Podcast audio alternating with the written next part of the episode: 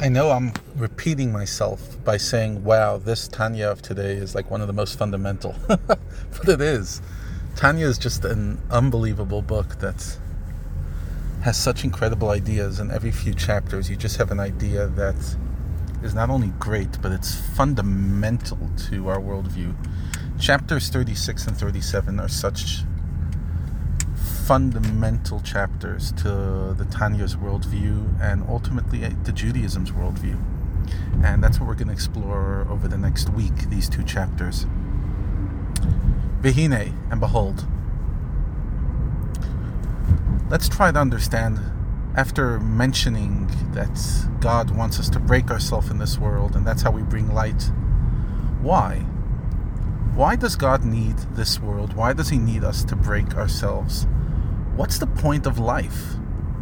What's the point of struggle? What's the point of everything?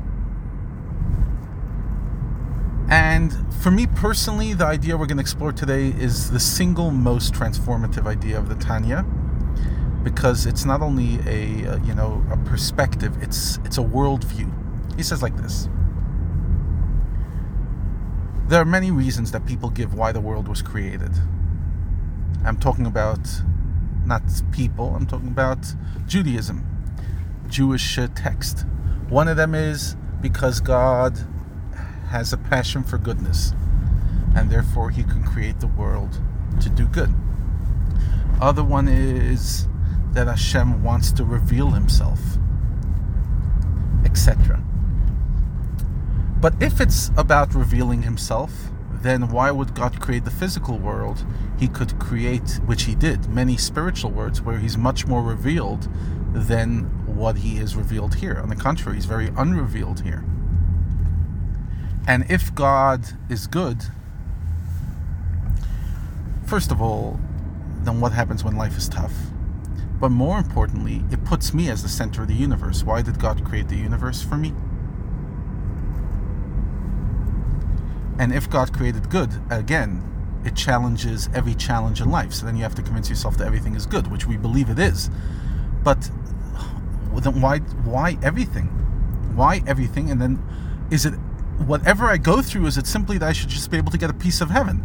Is that what it is? So God Pasha wanted to create a world where he could give heaven to some people, so he created hell on earth so that we could get heaven later it's partially you know part of the story but it's it's it it rings hollow to be a full explanation of everything that we go through in life.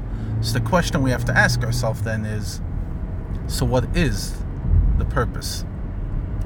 And tanya quotes from a medrash a medrash tanchuma an obscure medrash until really tanya put it at the forefront of jewish philosophy. It didn't exactly grab much attention where the Medrash says that the reason God created this world is Nis'avala Kadosh Baruch Hu God had a desire to have a abode, to have a home in the lower worlds. In other words, there is no reason, it's a desire. See, if it's a reason, then it has to make sense. But then if it's it has to make sense, you could poke holes into the sense of it. No, there is no sense to it. God just wanted. He had a desire. It's like going and saying, Why do you want to marry this person? Because she's fantastic. Ugh, come on, seriously. There's another fan- million fantastic people. Why do you love your child? Because they have my DNA. Oh, give me a break. It just is. Desire. Why do you love this color?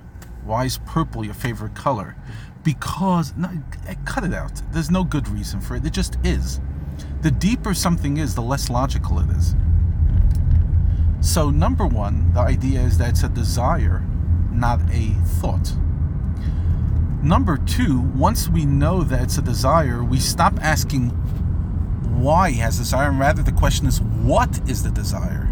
And that's very different. The desire is that he wants to have a home, dafka, in a place where he's hidden, where he's chosen, where people with their free choice, choose to have him.